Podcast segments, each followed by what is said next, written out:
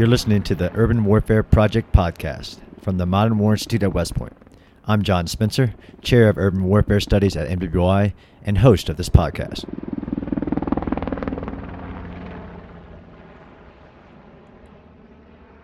Today's guest on the podcast is Major General retired Charles Dunlap. General Dunlap is the former Deputy Judge Advocate General of the United States Air Force. He joined the Duke Law faculty in 2010, where he's now a professor of the practice of law and the executive director of the Center of Law, Ethics, and National Security. His teaching and scholarly writings focus, among many topics, on national security and the international law of armed conflict and ethical issues related to the practice of national security law. Sir, welcome to the show. Thank you very much, John. I'm I'm thrilled to be here, and I I am one of your big fans, so it's it's an honor for me to be here. Well, thank you, sir. And you know, I'm a I'm an urban warfare guy who's had to explain to some people the law of war, especially when we start talking about urban combat. But your writings, your work is you one of the scholars in which I go to to understand. This is about understanding. And I know that many of my listeners are are military, but some of them are not military. So I was hoping we could start off with just, sir, could you give us a little bit of your background. Although I gave that intro, I know there's a lot of detail there that some people might know, like who you are, your military career up to this point, and your current work. Well, John, uh, I was in the military for 30, almost 35 years. And interestingly enough, I, I mean, unusually enough these days, I was a judge advocate the entire time. So I was a military lawyer the whole time. And in the Air Force, uh, you do a little bit of all the area practice areas. So I spent a lot of time in the military justice arena, but then I got into more leadership roles. And as I got more senior, and especially after the Gulf Wars and the wars, post 9 11 wars, I got more involved in the law of armed conflict. It was always something in the Air Force, but it became a much bigger thing I think, in the last uh, 15, 20 years. Just a very quick story. I remember one time I was briefing some very senior officers, all flag officers on, on the law of armed conflict.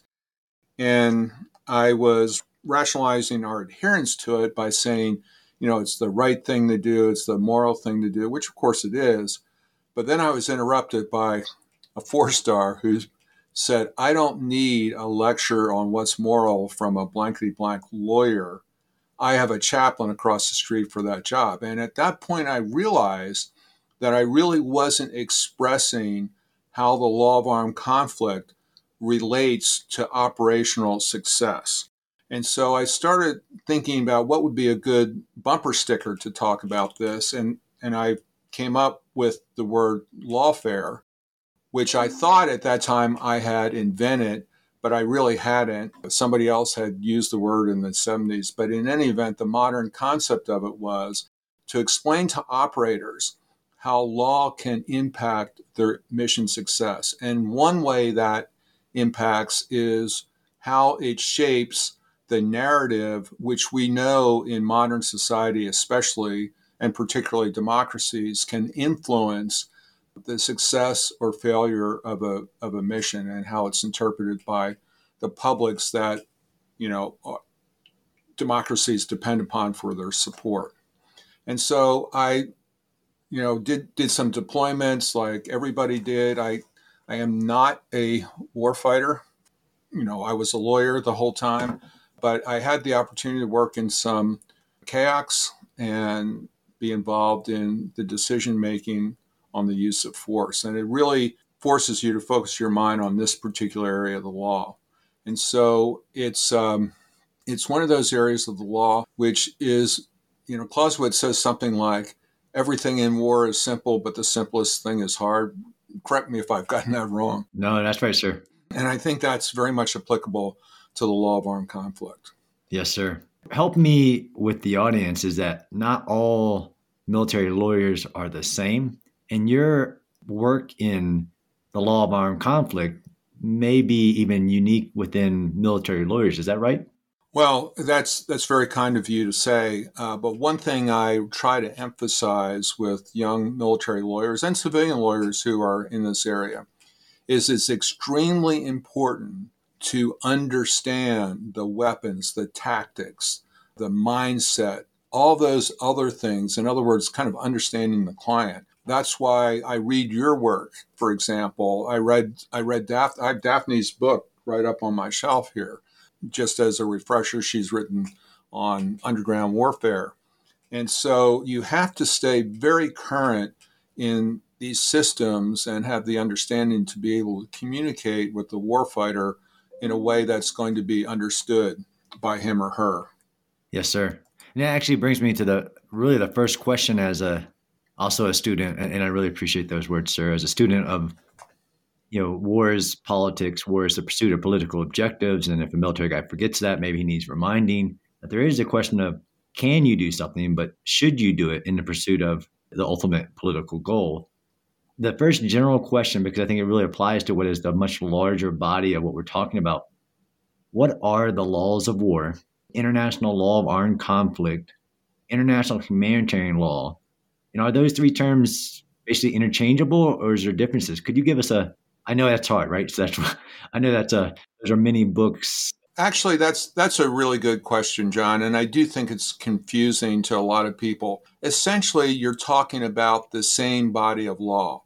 In the US, Department of Defense calls it the law of war, but if you're in Europe, they call it international humanitarian law. The US has never liked that terminology because it suggests that war is a humanitarian enterprise and it really isn't. And it also can get confused with international human rights law, which is kind of like, uh, in this context, law enforcement. So the law of war is composed of treaty law, some of it going back in 1907, the Hague Conventions, but then we have the Geneva Conventions.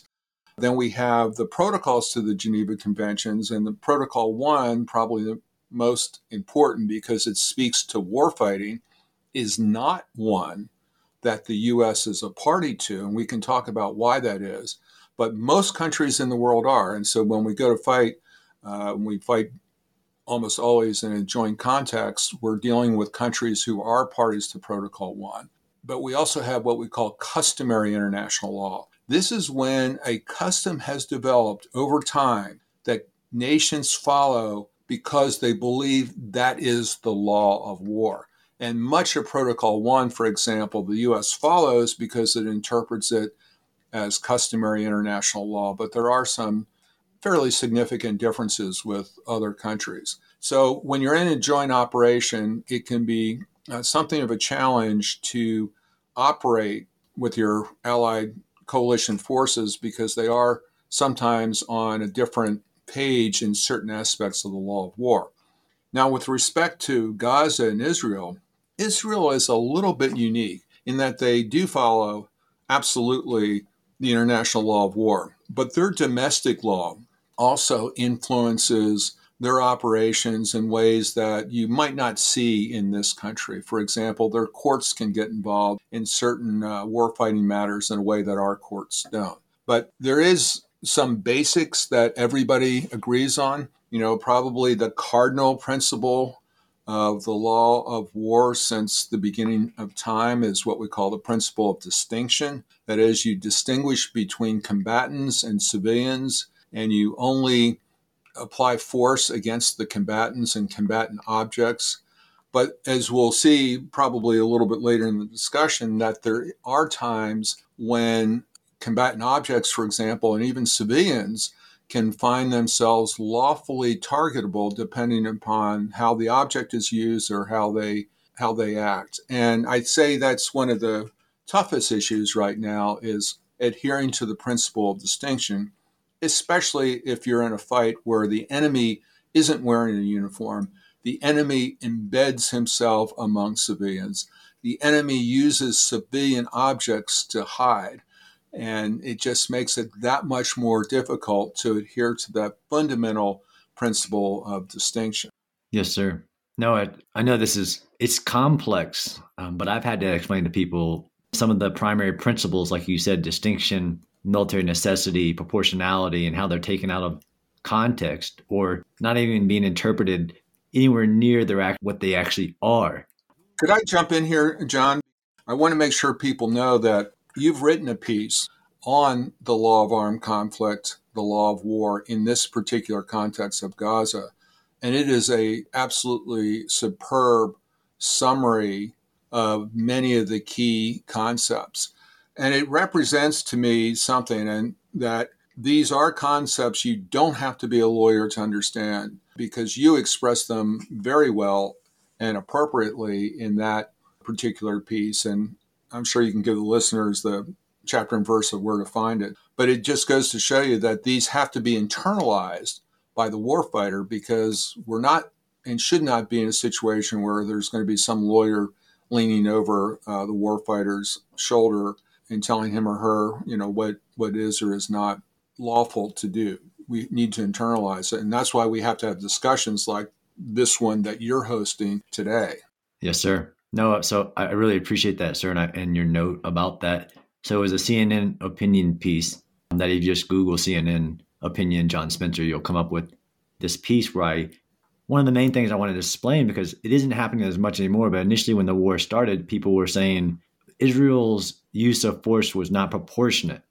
John, you're touching upon on my blog, Lawfire, I'm going to have a piece coming out on that particular topic because there's a misunderstanding of how proportionality works in different contexts of warfighting. For example, in what we call use of force, in other words, what would constitute an act of war? If somebody attacked the U.S. and you were responding to that particular attack, the proportionality calculation it's proportional to what you were attacked. So, in other words, if if it was a sniper shooting somebody on your side of the border, the response should not be take out the adversary's army. On the other hand, once you're in a conflict, the proportionality rule, which is generally accepted by virtually all law abiding nations, is, is whether or not the particular use of force will create civilian casualties that are excessive in relation to the commander's uh, warfighting objective, whatever that may be. And it can't really be reduced to a logarithm, like some people think. So it would be a situation where the amount of casualties does not per se indicate some unlawfulness. For example, if you're trying to, say, kill the commander of an enemy force, who is a linchpin to the operation, who is very important, that may justify a great number of civilian casualties because the reality is to achieve the military objective, it may be necessary. One of the key elements of achieving that would be to degrade the command and control to wit that's centered in the senior leader. So that is a very important objective for commanders to achieve. So it may not be excessive to cause a fair number of civilian casualties to get to that end. And I think that one of the my little hobby horses, one of my concerns is that the way a lot of people interpret these rules is that they assume that the best way to protect civilians is to restrict a strike. And one of the things that we learned in Afghanistan is that we had a lot of rules of engagement that were restrictive and General McChrystal tried to do that even further with because the idea was that you know we could win hearts and minds if if we limited civilian casualties and to extent that's true. But when you look at the numbers coming out of Afghanistan throughout the whole war, two out of three civilian casualties were caused by what they called anti government elements. So the, the idea is that sometimes you can save more civilians by killing the people who are doing most of the killing of civilians, even if in a particular attack there might be you know significant numbers of civilian casualties. When you look strategically at the campaign as a whole, you'll see that you can actually save lives. And unfortunately, when General McChrystal restricted the airstrikes, in particular in Afghanistan, you may recall that a year later, when uh, he was relieved, uh, civilian casualties from airstrikes were down significantly but overall, civilian casualties were up 31%. So if the idea is to protect civilians, sometimes the answer is the use of force, not inhibiting or the use of force, because we really do want to kill those doing most of the killing. Yes, sir. And I so I actually look really look forward to that article. As I, I mean, I, I believe the the details and understanding is so important. And why I asked you really not just because I read all your work, because of an article you wrote for Lawfire on why Israel operations in Gaza are so legally complex, and you call it one of the most legally complex operations in warfare, which is this is the Urban Warfare Project podcast. So I have to say urban a bunch of times or I get in trouble. And why that in urban environments it's so hard. I think that proportionality one, and you give in the example in the article a couple other factors. One, so my question is who is the arbitrator of whether even a military strike is both military necessity, proportionate, even when there are civilian casualties, and ensuring that all those calculations should be done by the military. Who's the arbitrator, right? Is it you? Is it me? How does that work? And when somebody just throws out the words, that was a war crime. Well, I think that the way the phrase war crime has been tossed around of late has done a disservice to everyone, including the victims of war crimes. And my friend Geoff Corn has a, a, good article piece out about on that very topic, and you may know Geoff, John. Yes, sir. But I do think that urban operations, hands down, based on my nearly 35 years of military service and another 14 years in academia, it is the most complex uh, operation in terms of complying with the law. And it's not hard to understand why, because as you know, far better than I. A lot of adversaries love cities for lots of reasons. There are heavy concrete buildings that are practically like bunkers. There are access to supplies and so forth. There's lots of things that make cities attractive.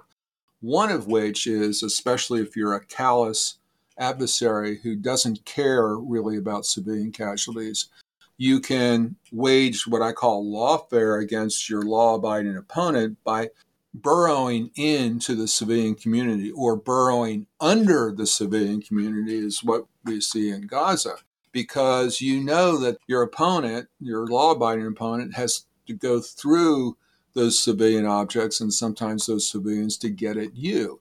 And so they try to use that this kind of a psychological warfare, political warfare, lawfare, if you will, to try to inhibit and form this legal bubble around themselves, a pseudo legal bubble around themselves, so that they can accuse those who are trying to get at them of war crimes, even though it's not a war crime.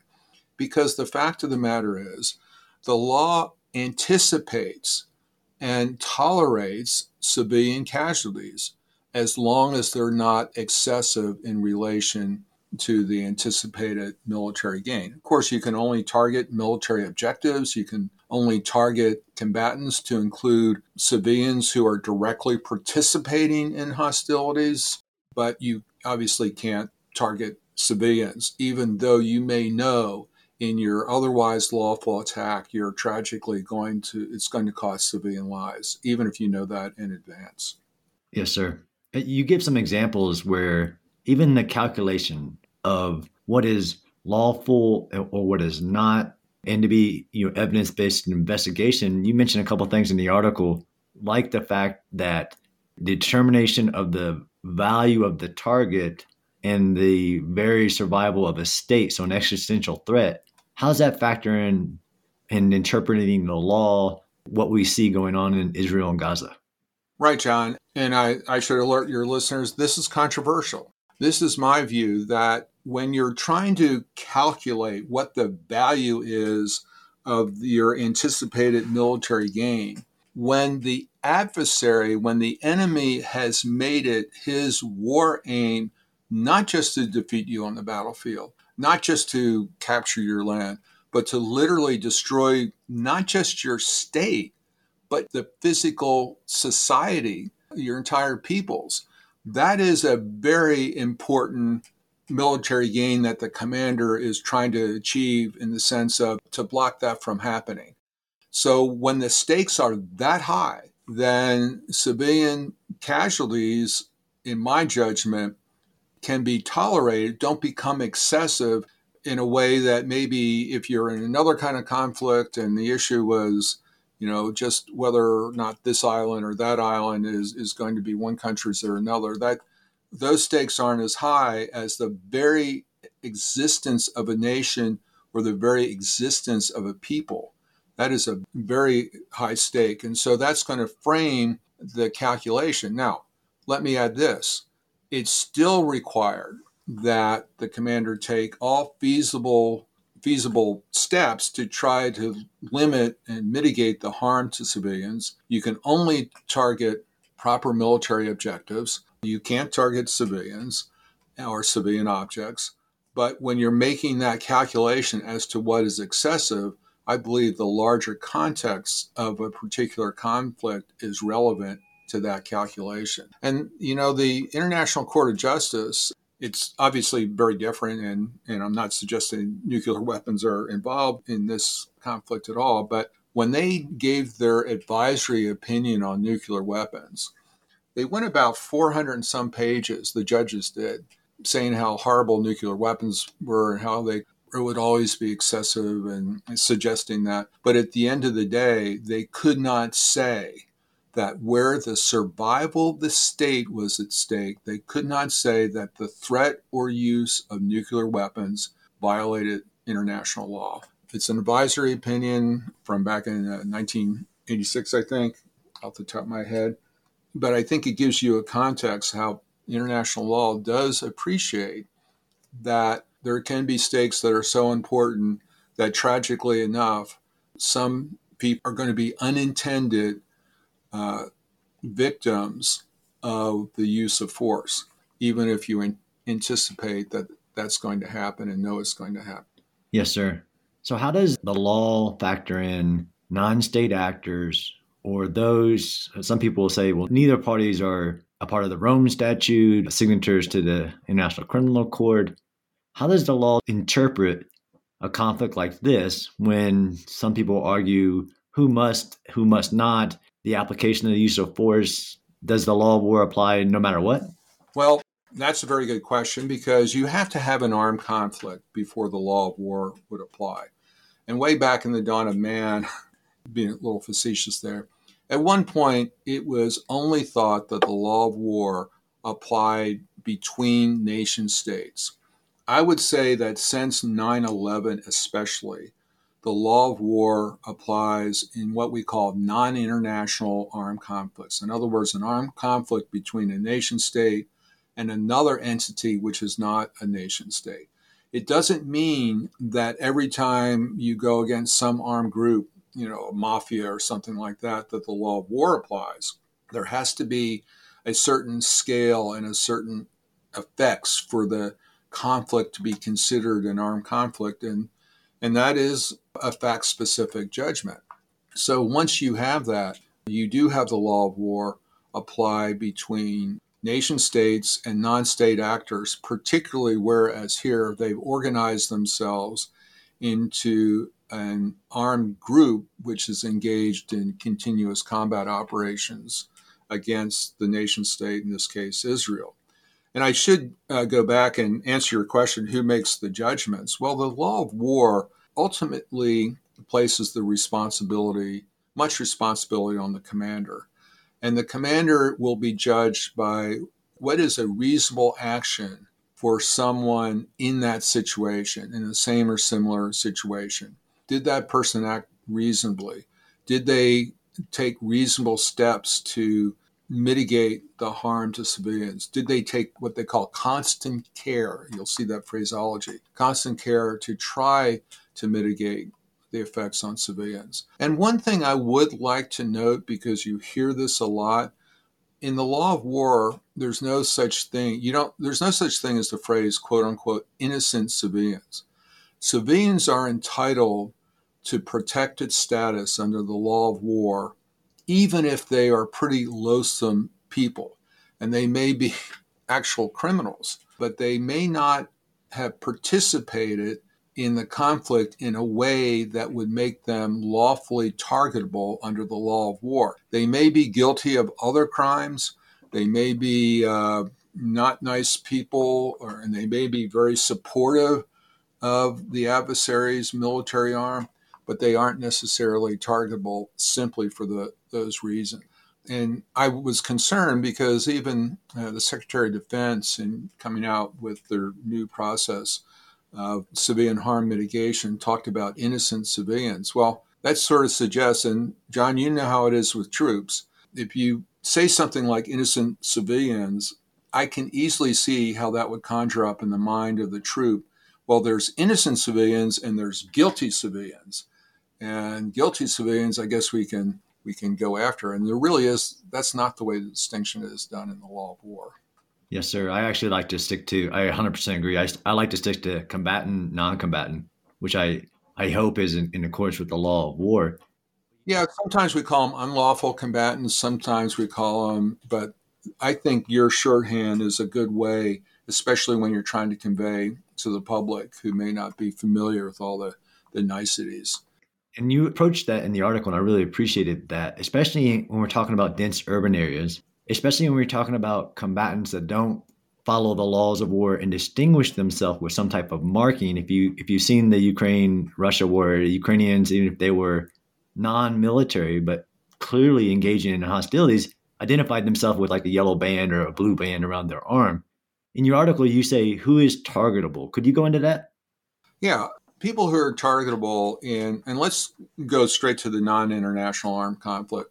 The people that you know are targetable are members of the armed force.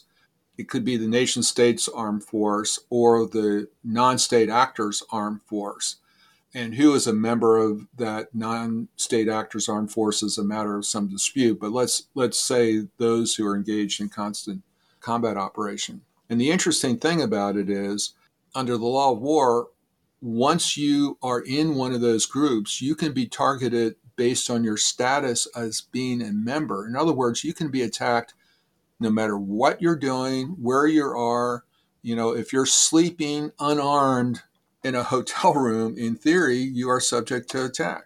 You can be attacked. And there's no, under the law of war, unlike international human rights law, there's no requirement to try to capture somebody first. You can kill them as the first recourse.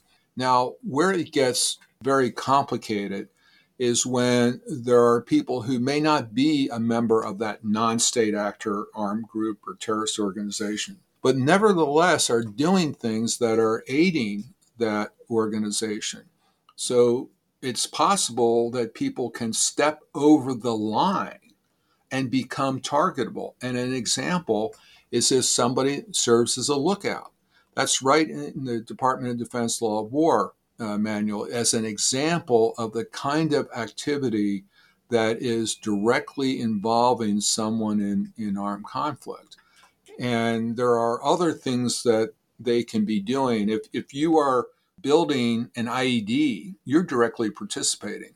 But at the same time, just to show you how complicated it is, if you're in a munitions factory back in you know country X, that's not sufficiently direct involvement to make you directly targetable. Your factory is targetable, but not you personally. Whereas the IED maker who's going to emplace that in the next day or so, then you are directly participating. If you're carrying ammunition to the front line and so forth, that can be direct participation. And obviously, if you're planning, organizing, and certainly if you're carrying a weapon and so forth, you're directly participating, even if you're not formally a member of the organized armed group or the army on the other side, you know, the, the traditional army. So there's an aperture there. Now, here's where the challenge comes in. Here's where the dispute comes in. When does that end? If you look at the International Committee of the Red Cross, they say, well, as soon as they finish doing that act, they go back to being protected civilians. The U.S. is not, unless they're a member of the organized armed group, the U.S. does not endorse the, you know, farmer by day, insurgent by night, the, the revolving door in other words, the U.S. takes a broader view and requires more affirmative action to terminate that relationship once the actor becomes involved with direct participation. So, in other words, there's lots of people, more than maybe the number who are members of the terrorist organization, who may be directly targetable in a particular situation, depending upon the acts that they do in direct uh, support the hostilities. And that's what makes it complicated because, you know, the soldiers are looking at, at people who, you know, are dressed as civilians, act like civilians, but they may be performing some function that makes them lawfully targetable. But trying to make that determination under the stress and chaos of combat, as you know, is extremely difficult. You're asking the soldier to make a uh, practically a judicial determination in the instant before he or she himself becomes targeted. Yes, sir. And I, I mean, one of my passions to even understand urban warfare is having been in those situations when you're asking soldiers to make that call and have like in, in our podcast with like the second battle of Fallujah, which is a great example of fantastic. Yes. And General Rainey, now four star General Rainey, said that you can have anything you want in support of your mission as the main effort, penetrating into this contested urban environment. What do you need? And he asked for a lawyer. He asked for a, a military lawyer at his side to help make more informed, I think, decisions on the complexities of situations like this, where what can you do, what should you do, becomes very complex. I appreciate that, and I would just suggest to all the the commanders out there and budding commanders who I hope are listening to your podcast. You know, you need to pick your lawyer like you pick your ops officer or your intel officer. You need somebody who really knows your mission, your weapons, your tactics, the enemy's weapons, the enemy's tactics, and everything else. Because learning the law is one thing. There are a lot of people, especially in academia, that'll shock you, John, that are very conversant with the law, but they can't grasp how it plays with the facts. In other words, in a sense, the soldier is the lawyer's client in this context. And so you have to understand the client's business. That's why in a young JAG officer right now needs to be reading your stuff, Daphne stuff, really getting smart on urban warfare and the challenges and so forth as much as you know any commander. Because if you don't understand that part of it you're never going to give legal advice that a is going to be right or b is going to be respected by the warfighter who needs it. Because john you probably know this as soon as a warfighter gets the perception that his legal officer really doesn't know what war fighting is and and doesn't seem to have you know that at least that working knowledge they turn them off. I mean they'll comply with the law but they're not going to have the influence that you might hope that they would have and help that the commander needs in these complicated situations. Because a lot of this requires as you say split second judgments. Now i will tell you that as a matter of international law you don't judge the lawfulness by what happens afterwards or what the result is. You judge it by what the intent and the understanding was when the strike was made or the operation began. Because lots of things can happen in the course of a conflict. You know, the classic uh, came out of Kosovo where they launch a weapon at a bridge, and as the weapon's in flight, a train comes across the darn thing, a passenger train, and of course it gets hit. You know, they didn't know that, so it wasn't, you know, quote unquote, a war crime of attacking a train because it wasn't reasonably understood that that was going to be within the scope of this otherwise lawful target. Yes, sir. I I can't agree more. Even in when people, this is like you said, I, I found even academically, there's now a lot of experts in urban warfare and experts in the law of armed conflict that I didn't know existed, but that's a separate topic. And I think a good, for instance, right? People like mental models, people like those examples. So we know that there's protected populations and there are distinctions between who is targetable. But what about protected sites? Because in dense urban areas, there are lots of places that are have protected status and actually layers of protected status. Like hospitals, churches, mosques, schools, infrastructure, things like that. And, and how does that apply what we're seeing in, uh, of course, in Israel and Gaza, where things like hospital, the protection of a hospital comes into play? Well, I think what the fact of the matter is, is that a protected object can become a lawful military target. Now, even if it is a lawful military target, if it's being used for military purposes, you still have to go through the proportionality analysis. So you're, you know, the first threshold is it a lawful target? It is. Now, can you attack it with this weapon where you anticipate this level of harm to the civilian object or the civilians? Then you have to make that determination. Is that excessive in relation to what you're trying, the proper military objective that you're trying to accomplish? But in some instances, you know, the object can be so intertwined with a protected ob- object can become so intertwined with the enemy's military activity that is you really aren't going to be able to be very discreet and just attack that portion of it that's being used for military purposes. And then you have other things like infrastructure. You know, historically, the electricity grid was something in the Air Force they always attacked because it has such, you know, it's so embedded in the the operations of modern military forces that you really can't separate it. Now you try to take into account the effect that it's going to have on civilians, but sometimes it will be nevertheless appropriately attacked. It doesn't mean that you don't try to mitigate that in some way, but sometimes you simply can't do it you have to take it out. Now, you might remember in the second, first Gulf War, we did go after the electrical halls, but in the second Gulf War, you try to go after the nodes that would be feeding a military installation as opposed to the generation plant and things like that. So there are some things you can do if you have a keen enough understanding of the mechanics and the engineering of a particular object. But when it it's particularly difficult when an adversary is purposely trying to use protected objects to protect himself. The object is what is supposed to be protected, you know, the church or the the mosque or the synagogue or whatever it is, but it's not supposed to be become, you know, a shield for combatants to hide behind. Yet we see that ever more frequently in today's conflicts.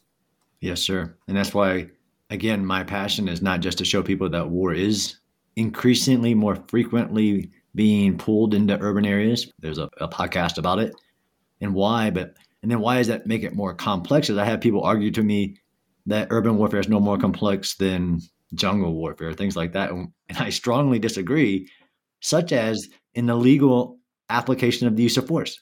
John, you're absolutely right. I understand what they what they mean about jungle warfare being complicated, but what they're omitting there, they need to go back and read Clausewitz again and the political nature of war. Even though Clausewitz said some terrible things about international law, but he didn't really understand international law. That law is really an expression of politics. But be that as it may, in today's conflicts, with the super empowerment, information technologies, and so forth, you have to pay attention to the legal aspects because it's so intimately connected with the narrative that democracies and the world really uh, will judge what you are doing, and that will be a measure of the support that you get that is necessary for the kind of success you want at the end of the day uh, in the use of force.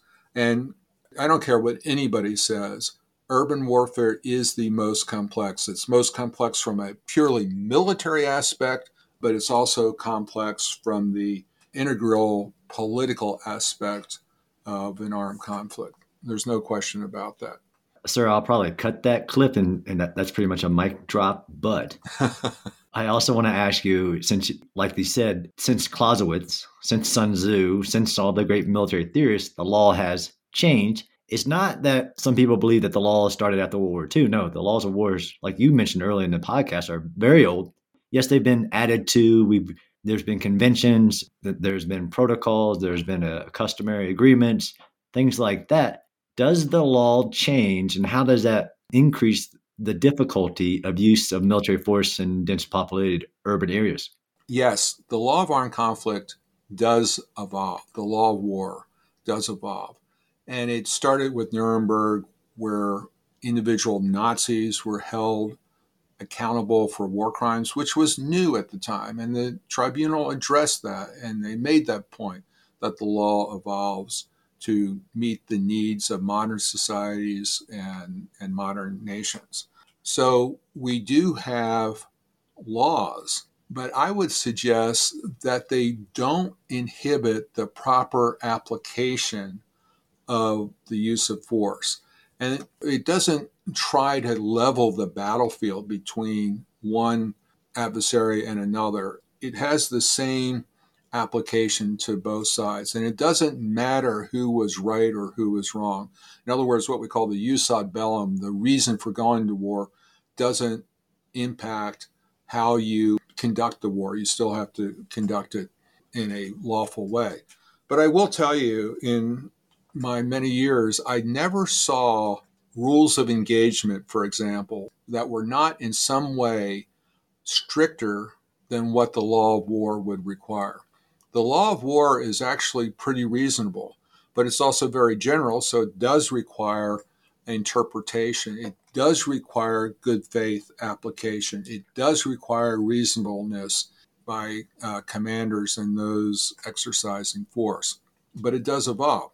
Now, how my advocacy is always to take our fundamentals and apply them to the new situation. And in doing that, you may evolve norms of how you apply, for example, the rule of distinction in a urban setting. So there may be things that will become norms of, of how you do things in a particular situation without fundamentally trying to add a whole new set of laws.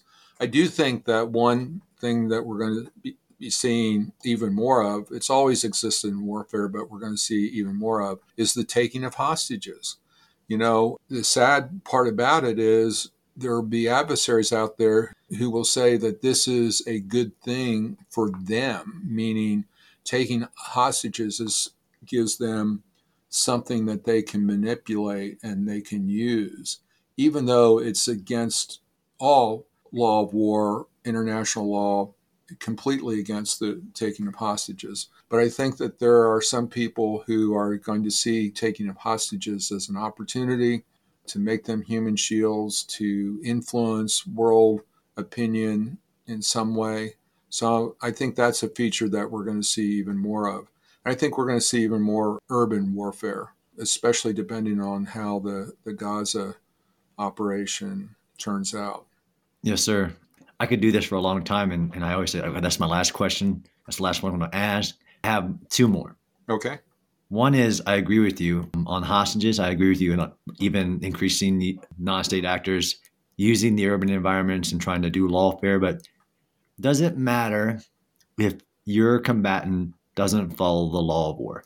I think it does because I think I very much think it it matters because for one thing, democracies are not going to support an otherwise lawful and proper objective if they think their military is acting in an unconscionable, illegal way. So, from a very practical point of view, adherence to the law of war is important to achieve that political end, and particularly for rule of law democracies. The other part of it is and I think that the Russians are seeing this. During World War II, on the Eastern Front, when the Nazis told the Wehrmacht even that they basically, I think it was the partisan order where they could basically kill anybody they, they wanted. And even though Wehrmacht knew that that was in violation of what had then been understood as the law of war, and they ended up getting a mindset of the criminalization of warfare, where they thought there were no rules. And that came back against the Nazis in the sense of trying to keep troops on the front line when the, the Russians were overwhelming them. And they ended up having to court martial these, you know, summary field court martials and executing 11,000 of their own soldiers just to keep them in the field. So once you change the mindset of a soldier who then thinks there are no rules, well, one of those rules of staying with his unit also goes out the window. So you do something to the psychology and the discipline of the soldiers that you need for combat success. And I think if you look at the indiscipline of the Russians in Ukraine, one of the reasons for their operational failure was this culture of indiscipline, of just doing anything they wanted. Often that was war crimes, also bled into eroding their operational effectiveness. That's Dunlap's theory, anyway. So there are two, I think, really big reasons for adhering to the rule of law, even if the other guy doesn't. I think we're beyond that. We used to argue that, well, you know, we need to obey the law of war because then the you know the other guy will obey the law of war and, and will and that that just doesn't exist in my mind in the 21st century conflicts we're seeing. So we have to have these other reasons but i think these other reasons are actually more powerful than maybe that original one. Yes sir. And all full disclaimers that was a question not saying i believe you didn't. I, I firmly believe that the law of war should be applied to all sides. It doesn't change the use of force and the rules and anything for the one side if the other side is not following them. But you just gave an amazing example of why it's above even the, the law of war, the ability to achieve the political goal. If, if you don't, I personally think that, yes, of course, you should still follow the law and you will still be held accountable, even if the other side is not. Both sides have the legal obligation to follow it. Sir, last question is where could a military officer or any listener of this podcast go to learn more about the law of war and especially about the complexities of its application in urban warfare? Well, I'll be honest with you, John. I'd like to say that I hope that they take a look at my blog, Lawfire, not Lawfare, Lawfire. But they also need to read your work. I think the Modern War Institute, there's so much good work being done in urban warfare. I don't think that there's any place on the planet where you can go and get more information, not just about the law of war, but about urban warfare in general. And one of the things that I like about your work is that you do incorporate the importance of the law of war because I think you and other warfighters understand that it's a practical necessity for rule of law democracies and, and others who, who really care about doing the right thing because you need those kinds of people in order to be successful in the operation and the campaign. You know, the DoD Law of War Manual, honestly, it's 1,200 pages. Nobody but the JAG officers are, are going to read it. The Army does have a scaled down version for commanders, which is just generally focused on the law of land warfare. But I would suggest that there is a value in just spooling up on the basics and then looking for these specialist articles and, and expertise to fine tune the knowledge that you would need in these urban settings. And I know that the Army JAG Corps is really starting to focus on this because they realize that this is going to be the future for, you know, we're not going to see this is hardly the end. I think it's sadly and tragically, it's only the beginning of more urban warfare settings and more urban warfare conflicts. And I'm not particularly proud to say that at one point I thought, well, maybe we can, you know, avoid urban warfare by circling the cities and not putting them under siege in the classic sense, but controlling access. And eventually you'd filter out the bad guys and you could have strikes, you know, selective strikes. But I'm not so sure that that kind of relatively time consuming approach will work in the future. So I think as we develop these new techniques, I would recommend that you get a knowledgeable, that there be a knowledgeable, energetic, lawyer involved advising the warfighters as they continue to develop, you know, more TTPs to address these emerging challenges of urban warfare, and especially if I was to pick one thing out, the whole this whole idea of deeply buried tunnels.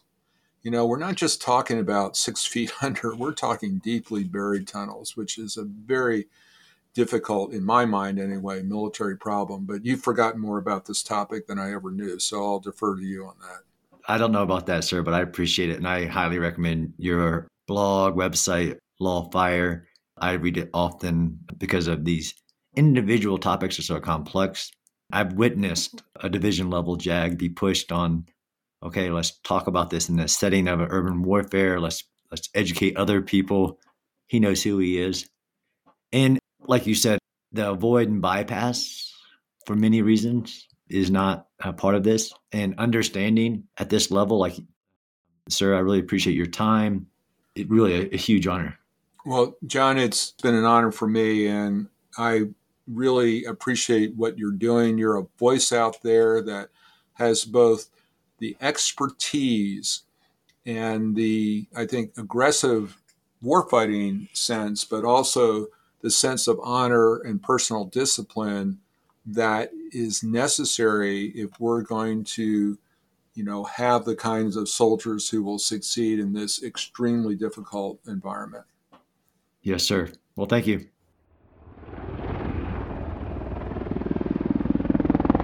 Thanks for listening to the urban warfare project podcast the podcast is produced by the modern war institute at west point what you hear in each episode are the views of the participants and do not represent the positions of West Point, the Army, or the U.S. government.